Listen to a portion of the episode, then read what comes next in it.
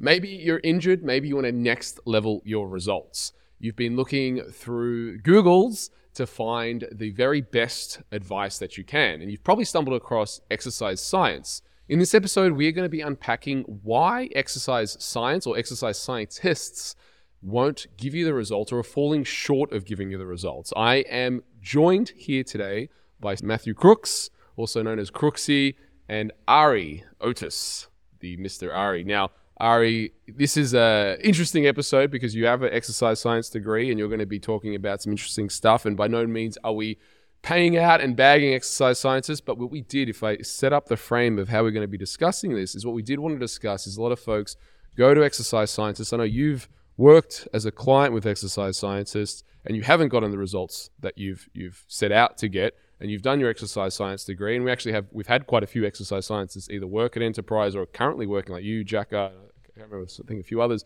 who have their exercise science degree. But what I have found is that when you guys particularly apply the philosophies, techniques that we use here at Enterprise Fitness, you guys get next level results. Whereas on its own, it has maybe a limited or more limited application to things. So I think probably where we should start is what is an exercise scientist and what do you see as the role of an exercise scientist in terms of fitness, strength training, rehabilitation? So an exercise science degree essentially covers most bases in terms of exercise programming, exercise delivery, nutrition, anatomy, exercise physiology, sports psychology even. It sets that foundation for being able to further pursue studies in any of those areas. I know in my experience, when I was studying exercise science, I'd probably say the two most common fields that people would go into if they were looking to continue their studies onwards from an exercise science degree would be physiotherapy or exercise physiology and strength and conditioning. Within that, you can choose whether you want to have a little bit more of a focus on, say, sports nutrition, sports psychology, or even sports business if you're looking to at more of the business or management. So you kind of look at it as like almost like a gateway drug to other modalities. Absolutely. Right, so it's not a be-all, end-all. Now, Matty, you've worked, like you've basically professional soccer player, right? Or semi-pro. Yeah, semi-pro. I'll talk you up, mate. It's fine.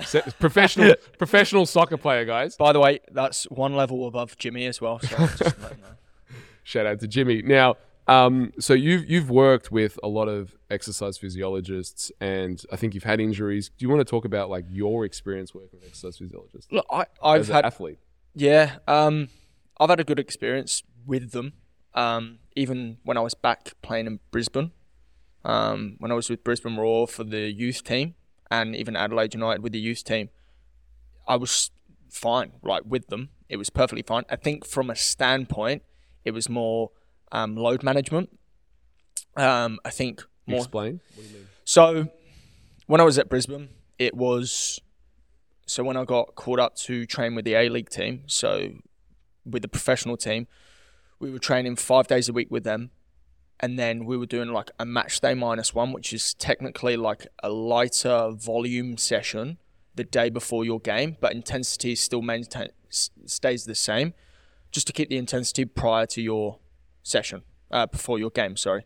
So I was training with them plus gym 2-3 times a week, and I actually strained my quad. So that's 5 days a week with them. Whereas you looked at the men's team, like the A-League team, the youth boys were training 6 days a week. The men's team, they were training like 4 or 5. And then gym twice. Like I was rocking up to training at like 8 a.m. and not getting home until 5 p.m. And I think we were getting paid for youth players. You get paid in the youth league. You get paid $60 for the week. So like growing up through that was where I struggled. And then now it's sort of like a similar thing. Like, so I work here, obviously at Enterprise. It's a demanding job. Like you're walking around from like 5 till 3. Picking up weights, like not light weights, heavy weights all day. And then you go to, say for instance, my football, but then you've got gym on top of that. All three are very demanding. You've got to have a time and space for recovery. Now, does that mean I work less? Does that mean I do less in the gym? Does that mean I drop my football down? it's got to be one's got to give, because the load management in terms of all of that is too much. Are you saying that the exercise physiologists that you work with didn't really pay enough care and attention to your lifestyle? I think it was more like, I spoke about this with James, because our sessions at the moment, they're good. They are good sessions. And I've learned a lot through doing it with my trainer. I've learned a lot. However, that being said, it's like, you've also got to remember, I'm only semi-pro. I'm not professional. So it's not like my main source of income is football. My main source of income is PT. Now, so why is that relevant though in terms of things? Are you saying that because they're not considering the failure of this particular, say, is just simply just giving you too much load? Yeah, well, like, not respective. But is that a failure of exercise physiology, or is that a failure of just particular coach? Well, it's like, here we have our session one, right? We understand the client, so that's where we get the main knowledge from them and understand them. Now, I don't know if it's you trying to fit in terms of when they do their programming, they try and fit too much in one session. Like, I know my sessions were going for I think I was conventional deadlifting in the off season, and I was doing well with it, but it was like, man, like I was having, because me and James, for example, we were doing like, I think I got 150 for four, and I think James was getting like 170, 180 or something like that for his deads. Now you look at that and that's pretty fucking heavy loads, like it's a decent amount of load. But if you look at the average athlete, they probably weren't lifting that, as in terms of like, you'll see people that were training there. It's like, okay, they don't need to take 3 minutes rest, 4 minutes rest. I mean, it's like, sure. Well, yeah, exactly. It sounds to me, but this is exactly, sorry if I just interrupt for a sec. This is exactly kind of what I'm getting at with exercise physiology, because this has been my observation over the years. As I said, we had quite a few exercise physiologists who've come through, is that it's almost like what is learnt in theory is so far removed to application of principle, and it is principles that are scaled up and scaled down, where people, what I see often when they learn from a university or textbook, and I mean, this isn't just I suppose exercise physiologist, but in every industry, people try to apply techniques and they try and understand techniques. So let's say, for example, whether it's a 8x8 system or a 612 or a wave loading system, they say, well, this technique, and they get really good at the technique, but this technique's not what matters. It's the principles behind the technique that matter. And if you can scale the principles, so for example, let's say if what I'm trying to go for with you, let's say, is to adapt your body or get your body ready to handle submax loads. So that's where I might use, say, a wave loading, but I don't have to use wave loading. I could do that in many different ways, but it does seem to me that the exercise physiology, specifically people coming out of exercise physiology, they don't always they've got a good understanding of the theory, but they don't have the practical implementation and understanding. Would you agree with that from your end? I would agree. I think the important thing here is to relate it back to the original question of this podcast, and that's relating it back to the client, and the client looking to get a result and where they should turn to get that result, whether they should turn to a personal trainer or look to someone of a specific profession within somewhere that someone that's graduated from an exercise science degree. And look, the answer is always going to be, it depends, right? It will depend on whether the client's issue is specifically related to training, nutrition, whether they have a specific injury, whether rehab is the focus, or whether they need a combination of all of those things, right? And I imagine the question that is going to arise from a lot of people listening to this is going to be, well, is there a one-stop shop for all of these issues? Enterprise, exactly. Well, I suppose that's what I want to get to, right, is the fact that I see a lot of folks, again, coming from unis, they come in, and because we get them interning with us, and then we show them the way we screen and how much quicker, more effective, how much more information we can get, how much more usable, how much more meaningful it is to the client, and then relating that screen. And it is, I got to say, and this is a reflection, I suppose, of sometimes the students that come in is, that screening process you did, you do realize that directly correlates to the program you're going to write them. And for the students coming in, they don't make that link. They really don't. They do the assessment as if it's an isolated assessment, not realizing that assessment informs and is the data that writes the program for the client. They do the assessment almost like a checklist, like a technique. I'm just doing this because I'm like the guy, my professor told me to do this, and now I write your program. Well, you could just write the program if you're not going to really like screen them and observe what they're actually doing and ask questions and try and think through it like a detective and then come up with solutions for the exercise. Much in the way like my mentor in this, you know, Professor Andrew Locke, for sure, is amazing. And rewriting really much of the book on exercise physiology and rehabilitation physiotherapy. But I do think the unis are leaving a lot to be desired, which does translate to that client who doesn't get that practical experience. Yeah, I agree with that. So I did 2 trimesters of exercise science. No, I didn't do the whole shebang because I started here. And the difference was the practical side of what I didn't get at university. And plus it was COVID when I was doing it, but like doing it online was just not the same as most likely going into uni. But I totally agree with what you're saying in terms of the practical side. But it comes back to his question as well, and it's depends on what they want and what the client is looking for. Yeah, I think that's the biggest question as well. But I suppose even on that, depending on what they want, is they could, if it is rehabilitation, you'd think going to a physio would give you that. What I found as well a lot of the time is that the principles just aren't applied. So are you going to add something to this? I was just going to add to what Matt said because he's raised an excellent point. I think it's now important to relate it to perhaps someone looking to consider starting exercise science or looking to be a PT. Matt's made an excellent point because you were already in a job, had a career when you went to study exercise science, right? I think if you already have a clear idea of what exact profession or what exact field within that you're looking to go into, perhaps studying an exercise science degree isn't going to be the most streamlined avenue of doing so. But if you still perhaps, if you're like myself and you didn't have an exact idea of what field within exercise science you're looking to go into and you're looking to figure it out along the way and then end up sort of falling into PT the way that I did. Oh my God, we need to discuss you sliding into my DMs in another podcast and how I started here. It now. We're doing this now? Yeah, let's do it now. We're doing this now. All right. So this is how I started at Enterprise. I was interning at the Six Principal Gym in Marabin. Shout out to the Six Principal Gym. Fantastic place, doing amazing things and doing fantastic work with their new venue as well. I was interning there, looking for a place to work fresh out of uni.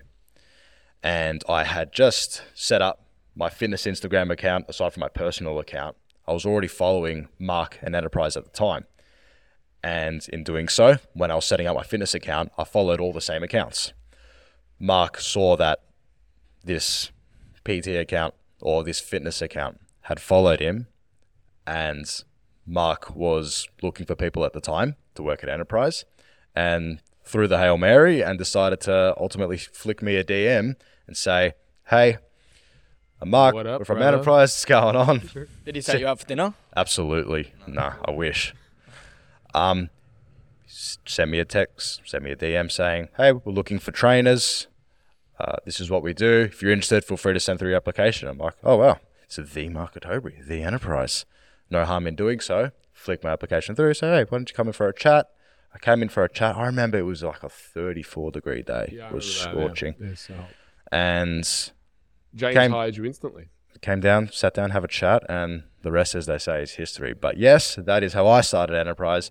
Mark Ottobre, ladies and gentlemen, slid into my DMs. Yes, I certainly did slide into the DMs. You got COVID in your first week, yeah? Yeah, I did. Yeah. What a star. I remember James and I were both interviewing you, and James didn't even look at me. He's like, "Yeah, let's just hire you." I'm like, "Yeah, don't even ask." Cool. He didn't even ask. He didn't even look at me. He's just like, "We're hiring this guy." So back to, that's the story. That's the Sorry, we could have. I opened that can of worms. There's no way that we go there. That's the origins of you know, Ari. Your origins. He did an internship, but anyway, point being, if we get back to this, my origins of starting was working with the late and great Charles Poliquin, and Charles, definitely. Just such an interesting guy, amazing knowledge, genius level. Really always about practical. Does it make my client stronger? Does it make them faster? I think he trained and he helped clients win over 800 Olympic gold medals.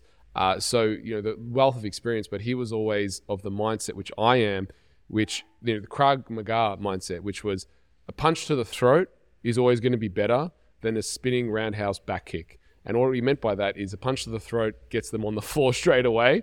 And, you know, it's quite the visual. Spinning roundhouse back kick, you know, looks nice and fancy. And that's often the way when I see people who come in with, you know, degrees and all this kind of stuff, they over-engineer, they over-complicate things, whereas that punch to the throat does the job much faster, much more efficient. So for me, my strength training principles was always about, let's screen you, let's see the dysfunction, let's use the exercises to address those dysfunctions, and then that's your first 4-week block. Let's again screen. So everything in terms of sport would have an indicator lift. So for example, if you're a soccer player, an indicator lift could be, let's say, your front squat, right? It could be a power clean if you can do power cleans, but certainly a front squat would be one of them. As a soccer player, I probably would add an upper body indicator lift, probably incline press.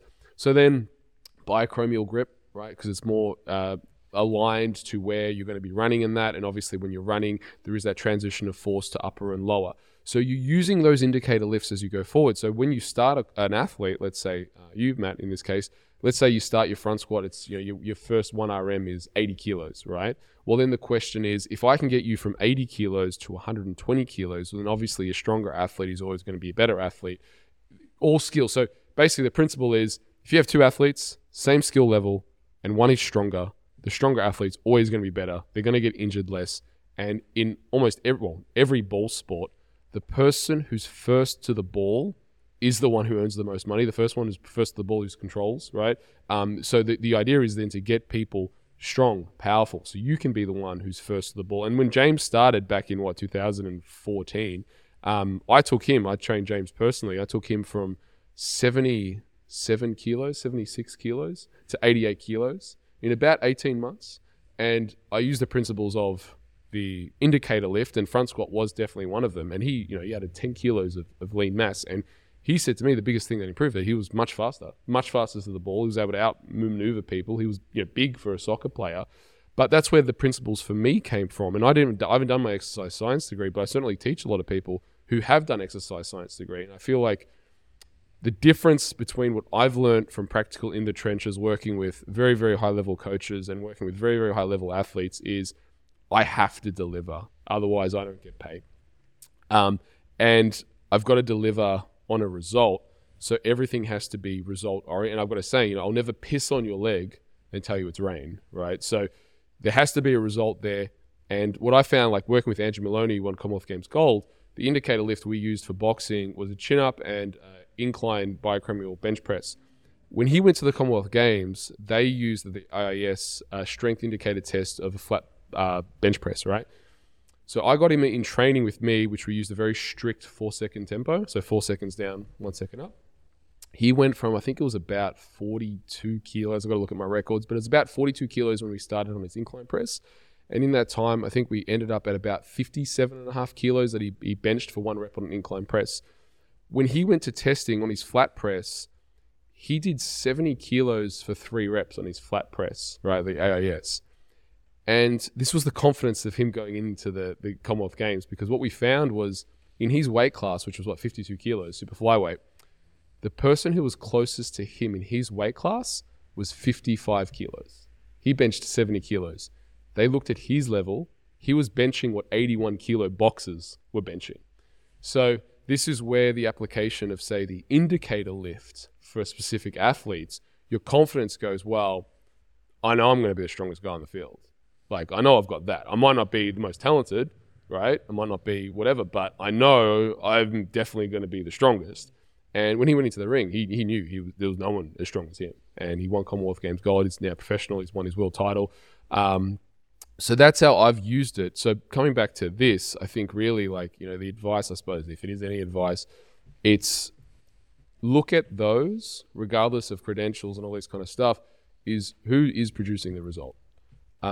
But I always find, like, if you gave me two trainers and you said this one has an exercise science degree and this one doesn't, I'd prefer the one with the exercise science degree, because I do find, like, it's definitely, like, it's, as I said, it's definitely not a sludge on the degree or anything like that. Definitely the degree is helpful because it does give you that base. And I have noticed that people do take on information a lot more because of that theory component behind it. And then when you add in all the practical stuff that we do here at Enterprise, like guys like you, Jacker, etc., just soar through it. Things that you want to add? I was going to ask you actually, now you said about the stronger athlete getting to the ball before the other athlete. I agree with what you're saying. That being said, you also want to think, like, say for instance, like me and James. James is stronger than me. And this is where we looked on, like, in terms of like his power. So he's going to be able to create more power output, right? Do you reckon an athlete can get too strong that can increase their chances of injuries? Yeah, absolutely. Yeah. For sure. Yeah. So there is a test for that, right? So like I use the example of your eccentric to concentric strength. So it's easier to get a fast athlete strong than a strong athlete fast, right? So number one. Number two is you do want to have a ratio of eccentric to concentric, which then is an indicator to how fast an athlete would be. So let's say, for example, your best squat is 100 kilos, okay? If you can handle, say, 40%, so 140 kilos, for an 8-second eccentric, you were too strong for how fast you were. Meaning your strength development. So if you can handle eccentrically 40% more, because eccentrically you're always going to be stronger, right? But let's say your absolute max is 40% of what, so 140 kilos you can handle eccentrically. You're too strong at that point. You need to work on power. If it's about 20%, that's about right. And if it's below that, say you're at 10%, you're probably too weak. So as in your eccentric strength to concentric strength. So for those at home who are listening to this, your eccentric strength is the lowering portion of the movement. Your concentric strength is the pushing portion of the movement. So in this case, on your front squat, if you can only handle, if you can squat 100 kilos, but eccentrically for 8 seconds, you can only handle 110, you're too weak. If you can handle 120, you're about right. If anything more than that, well, you're probably too strong as an athlete. Now, you might go through cycles. I mean, the absolute king of this is Charlie Francis, right? So he trained Ben Johnson, Canadian sprinter who got done for doping, but they're all taking stuff, right? Anyway, he wrote the book, The Strength Trap. He's the absolute, master. He had so many freakishly powerful athletes who were just jacked and strong. Steroids or drugs aside, his training methods were for strength and power development. So yes, I do agree. What has also been found emphatically in studies is that the more muscle mass you have, the less likely you are to get injured. So we know, like, emphatically, muscle mass is preventative for injuries. And if you're a soccer player and your income, is dependent upon that, it serves you to have muscle mass as a protective means of not injuring yourself, number one. But just like everything else, I mean, I had a guy, I forget his name, Josh Bryant, I think, the hammer thrower. He spoke about when he got his strongest, that's when he was also his worst at hammer throwing, which makes sense because it's, the pyramid of specialization at the top. If you get really specialized at one thing, it obviously takes away from general function. And if you've got a complicated, say, skill or say soccer, if you get the goal isn't to get better at squatting. The goal is to get better at soccer. The goal is to get better at the ball. So that always has to be the main thing.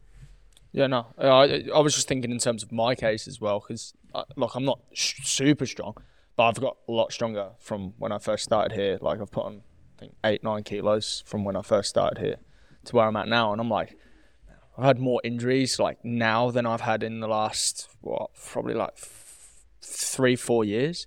So that's why I always go back to myself and I'm like, and that goes back to what I was saying before in terms of like load management. Is it one of those things where it's, okay, it's my load management outside of football? Is it in the gym? Or is it, am I doing too much? Those type of things. Am I too strong but not powerful enough?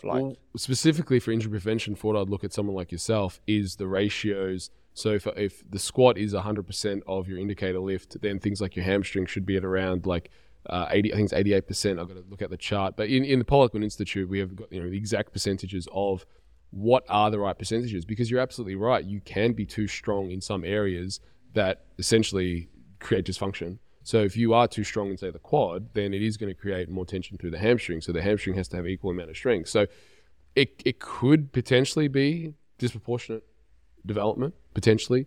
And the best way to know is to run those tests. And that's how, like, say with James, for example, and Andrew Maloney, when I was doing their stuff, I'd continually look at the ratios of where are we at to make sure that things like that aren't, our ratios are constantly being respected, because if we do get too strong in one area, then it can lead to dysfunction. Yeah, I agree. Yeah, 100%.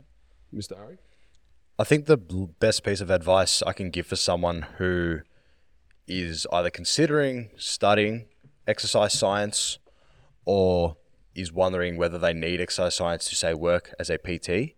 I guess this applies to any field of work, but especially in the context of being in a PT, my experience is not to be, if you do study exercise science, not to then become complacent and believe and think that essentially you've got all the knowledge that you need to then apply to your profession. That sets the foundation. You still want to be educating yourself on top of that, still doing courses, doing seminars, asking questions, and building on whatever profession you're in and working specifically towards that. I think what exercise science does fantastically is set that foundation. So what I've found in my experience is a lot of what I've done in my exercise science degree, I don't apply directly from what I've learned, say, to the floor and to my clients. But if I am expanding my knowledge, learning something or reading about something, it's often not the first time that I'm reading about that thing, whether it's to do with nutrition, whether it's to do with programming, exercise delivery and prescription, or biology, anatomy, anything of those sorts. I think another thing as well is being able to read research is a fantastic skill. Probably the best skill, I would say, that you learn at uni is a fantastic thing. So it sets the foundation, but you still need to build upon that, whether it's PT or whether it's any other field that you're looking to continue on from after studying exercise science. And always remembering in any, especially practical field, there's never going to be a better teacher than experience. Practical experience and practicing, applying what it is that you do know. Nothing is ever going to top that. Well, Ari, I think that's a great place, a great summary, in fact, of the podcast, and a great place to wrap this episode up. So, Ari, where can people find you? People can find me in the four walls of Enterprise or on Instagram at coach.ario. And Mr. Matty, where's your Instagram at? Instagram, Matt Crooks PT, and then 301 Swan Street. Strong Street. My name is Mark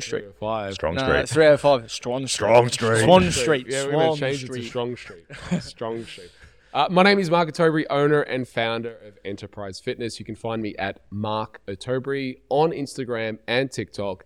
If you've enjoyed this episode and want to hear more from us, make sure you subscribe on whatever platform you're listening to, whether it's iTunes, what's the other one? YouTube, and that other thing, Spotify. That's the one. And if you want to go more inside of the theories, techniques, systems that we have here, I highly recommend you check out our book, The Enterprise Diet, which you can purchase at enterprisediet.com.